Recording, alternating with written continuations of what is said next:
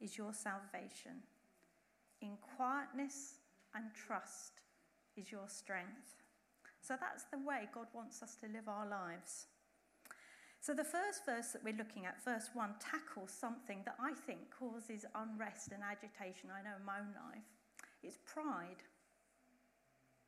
Pride is often at the root of our unrest, our agitation, our anxiety. And so the first verse, the psalmist, and the psalmist was David, he was talking about letting go of pride, which makes us anxious. And he, he talks about three different types of pride. He says, first of all, not a proud heart. He says, not having a proud heart. My heart is not proud, Lord. And I think of this as pride in relation to ourselves. So you know, thinking of ourselves more highly than we ought. And I think the classic example of that probably was Satan. That's how he came to fall, really. It's because he said, I will ascend into heaven, I will be like the Most High. Um, and it was him feeling that he, he was entitled to more and wanting to be more than he was. And exactly the same temptation he came to Adam and Eve with in the garden. It's interesting because it had worked for him, and he used that to bring about the downfall of the human race. He said to Adam and Eve, Did God say you couldn't eat of this tree? God knows that if you do, you will become like God. So that's kind of one kind of pride. And the encouragement this morning for us is to be content, really, with who God has made us to be and the gifts He's given us and His plan for our life, and to find peace in that. So that's about having a proud heart. But the other kind of pride, I, I, identify myself, and probably you do as well, is having a proud eye or a haughty eye. And I think of that as pride in relation to other people. So um, our attitude to others, either comparing ourselves and thinking we're better or not as good, it can go both ways. Uh, being concerned about our social status, you know, our, our position, our place, where we sit. Um, and Jesus said quite a lot about that. He, he talked about the Pharisees. He said they always want the best seats at the table, they always want the best seats in the synagogue, they want to be acknowledged. And he said, don't be like that. And, you know, Jesus talked about going downward, being downwardly mobile rather than upwardly mobile. It's a, the kingdom of God works in a completely different way from how society works. Um, so that's two types of pride. And the third type of pride that it mentions is um, not concerning myself with great matters or things too wonderful for me. And I think that's when God's used this psalm mostly with me, actually. I, I, I, remember once, I think I was watching something on social media, I'd been listening to the news. I'm a great one for watching things like Question Time, and I, I quite like the kind of political debate, but I think I'd, I'd watched quite a lot, and I felt really quite heavy. You know what I mean? I just thought, oh, I felt a bit overwhelmed by how much wrong there is in the world and what's going on. And I just felt that verse come into my mind, not concerned with things too great for me. And um, I think this speaks in terms of pride in relation to God. Um, sometimes we think we've got to understand and make sense of everything and do everything and be in control.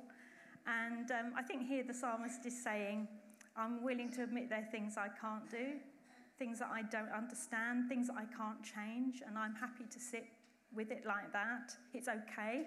I'm not going to play God. I'm not going to try and control everything and, and try and run my own life just that not acknowledgement.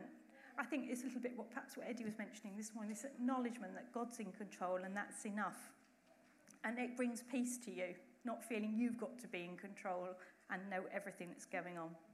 And I always remember um, an elder at my old church having, he said he was in the prayer meeting and they had literally gone around the world praying for everything.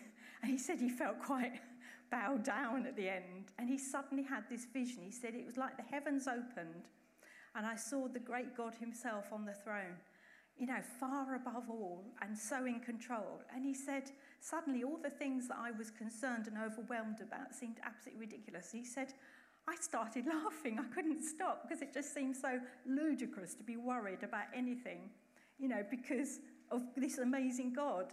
And then he said, when I came down to earth, I realized I actually was laughing. He was laughing out loud and he was getting a few funny looks from the people around him. But, you know, it's just having that vision of God. So um, that's kind of basically verse one. And then verse 2 talks about contentment. And again, I find this verse really interesting. It says, I have stilled and quieted my soul like a weaned child with its mother. And I just notice it says, I have, I have done this. You know, sometimes we have this idea that God is going to just drop a peace bomb on us from above. But actually, it says, I, I, I have done this for myself. And um, this is something God's really been speaking to me about recently about being still and knowing that God is God. And um, being still means relaxing, letting go, not striving. Um, and I remember somebody telling me they had a, a, they were sitting by a lake once, and it was a beautifully calm lake, and there was a great reflection. They were just admiring it, and God said to them, "The stiller the water, the clearer the reflection." And she said that just stayed with me, that thought, and it did with me. I thought, well, that's an amazing thought, you know, because we want to reflect Jesus to others.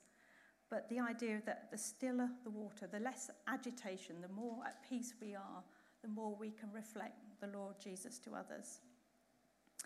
So, this whole thing about learning contentment, what does that look like? Um, I just want to explain a bit about my experience of it, really. Um, I went on a holiday, um, uh, well, it wasn't a holiday, it was a conference, a, a ladies' conference a couple of years back, and came back with COVID. And it meant that I couldn't look after my mum, and I kind of involved in caring for my elderly mum.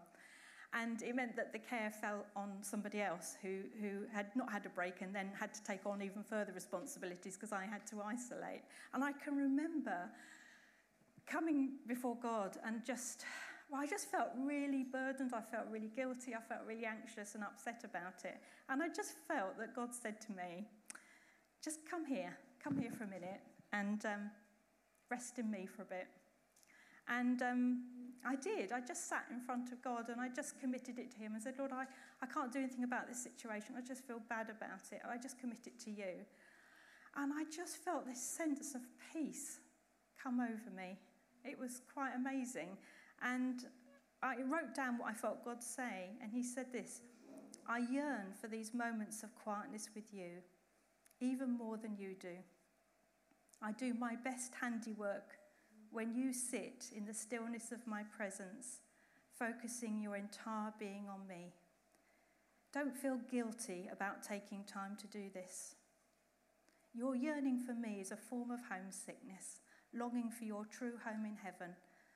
I want you to lay down your cares and rest in my presence. The more hassled you feel, the more you need to allow time for communion with me. Relax in my presence while my face shines upon you. This is how you receive my peace, which I always offer to you. And do you know something? I fell asleep. I was so relaxed, I fell asleep, and I think I slept for quite a while. And when I woke up, I felt so much better. Um, and it was like a child falling asleep in her father's arms, really. I guess that's what it was. And, um, and the Lord said to me, Did you know it's possible for you to live like this all the time? You don't have to come in and out of this. When I say be anxious for nothing, I really do mean it. That's what he said. And um, I think, well, Lord, I'm not there yet, but I certainly want to be, you know. Um, so sometimes people say, well, what does it mean then to come before God and rest in Him and be quiet? And I, I remember as a child thinking, oh, I'm going to have a quiet time. I didn't really know what a quiet time was. So I went upstairs and I sat down for three minutes with my eyes closed. Because the whole thing is, you don't, you're not with somebody when they're having a quiet time, are you? You have it on your own. So you never find out what you have to do. And I didn't know. So I sat there for three minutes. I thought, oh, this is boring. And I went out and played, I think. Um, so I just want to explain what I do when I come before God like that. And it's coming to God without agenda, really. And um, not to pray, not to worship, not to intercede for other people, just being with Him. And I find it doesn't have to be for long, it can be, but if you're like me and I've got the attention span of a gnat, it tends to be quite quick. Um, and I just say his name and I just say, Jesus, thank you. And I just think about him. I focus on him. I just open my heart to his presence and my mind to his thoughts. I ask the Holy Spirit to direct me. And if a verse of scripture comes to mind, I think about it. Um, and I just rest and relax and enjoy his company. And I just want to commend it to you. Uh, you know, I'm sure you're all doing it anyway, but if you're not, just you might say, Oh, I don't know how to meditate. I don't know how to do this. And I think, well, if you know how to worry, you know how to meditate. Because worrying is just thinking about the same thing over and over again, and meditating is just thinking about God over and over again. So you, you, you will be able to do it. And it's not about emptying your mind, it's about focusing your mind on God and giving Him your full attention and beholding Him without having an agenda. Um, so I remember reading a book by somebody called Strahan Coleman, and he said he was he was kind of at the seaside and he saw this amazing sunset and it was glorious. And he said, I immediately wanted to capture it with a photo. And, and he felt God say to him, just look at it. You don't have to take photos. He said, you know, he said, every time God gives me a blessing, I turn into a sermon or I think, oh, that would be a good thought for my next book. Or, and he, God said, he said to him, you don't need to control me, just be, just enjoy the moment. And I think, you know, there's something about coming to God and just being in his company. And I, I think my favourite verse in the Bible, perhaps I should have spoken on that one, was um, in Psalm 27, where it says, One thing have I desired of the Lord, that will I seek after that I may dwell in the house of the Lord all the days of my life, to behold his beauty and to inquire of him in his temple. And my soul says of you, Seek his face. Your face, O Lord, I will seek. So we're definitely not going to get to the end of this message before quarter past. Um, so I'm just going to just to say, uh, just just finish this little bit off really. Um, you know, you might think as you're listening to me, isn't this being a bit self indulgent? And I had this funny situation happen recently where a friend of mine took me on this walk down the cliff at Cape Fern. Some of you, I think, have done it. And as we were heading down this cliff, I said to her, Are we going to have to come back this way? And she said, No, no, no, there's a road that you can go along. I thought, mm, I'm not sure because we parked our car at the top of the cliff. And I thought, we're going down, we're going to have to go up at some point. And sure enough, we did. And it was really steep steps, and they weren't very well marked. And I was going, you know. And she said to me, Catherine, don't worry. If you, if you lose your balance, just make sure you fall forward or left. Don't go backward or right, otherwise you'll die, because there's, there's a cliff down there. Uh, and then she started asking me all these questions about God and was she going to the right church and, and all this sort of thing. And I was just saying, could we just get to the top of the cliff and then have a cup of tea and then I'll give it my, my full consideration? But what she was saying was that she'd been listening to this message and um, from, from the vicar at the church, and the vicar was talking about resting in God's grace, enjoying God's grace. And she said, Do you think that's right? And I thought, Well, yes, that sounds fine to me. She said, Yeah, but isn't it a bit selfish? Isn't it a bit, it's okay for me, you know, I'm all right, Jack, but while everyone else is going to rack and ruin. And um, but I, I just feel that if we, Jesus said, you are, he is the vine and we are the branches, and that we are linked to him, we're connected to him, and his life throw, flows through us. If we don't do that, what have we got to offer people? What have we got to offer people if we're not connected into him? And another, sometimes I, I remember growing up um, hearing the phrase "saved to serve" quite a lot. You know, have you ever heard that phrase? Oh, we're saved to serve. I just don't think that's true. I think we're saved to have a relationship with God, to have intimacy with Him. That's why He saved us. You know, it's like the elder son in the, in the parable of the lost son, and he said, to his father, All these years I've slaved for you, and you never gave me even a kid that I could celebrate with my friends. And the father said to him, But you are always with me, and all that I have is yours. What, what the father was saying, it was constant presence, constant provision, you know, and that's what we've been saved for. But then out of that, out of that relationship with God, flows um, joy and a river and a life.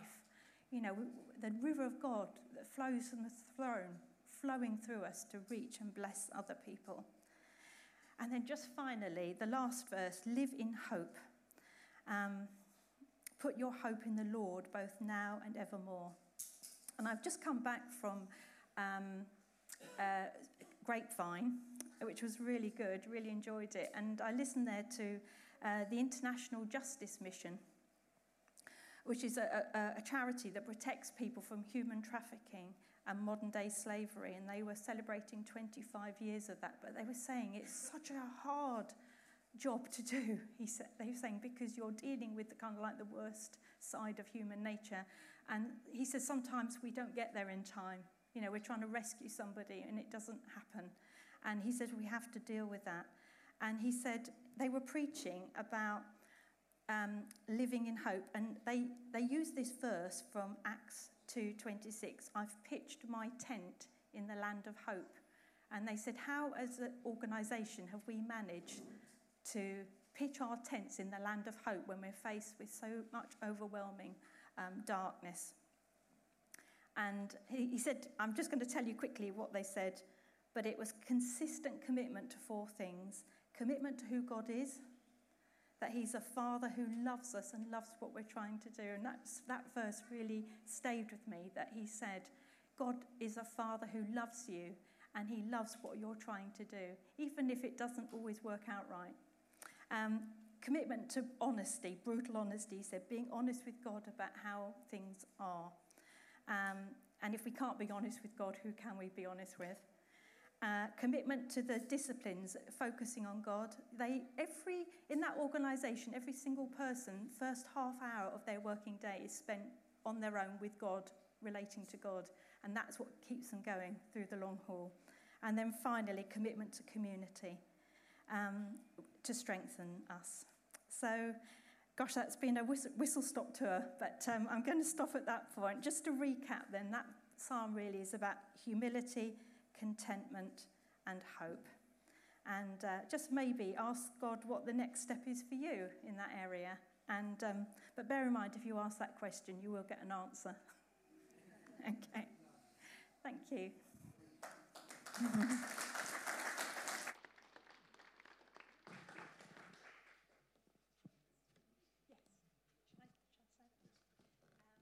Yeah, I was just thinking it's such a shame to um, talk about spending time with God. And I know we've already done that this morning, but such a shame to not have a go at doing it together again. So there's a song that um, we're going to play called He Restores My Soul.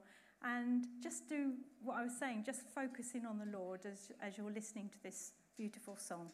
Thank you.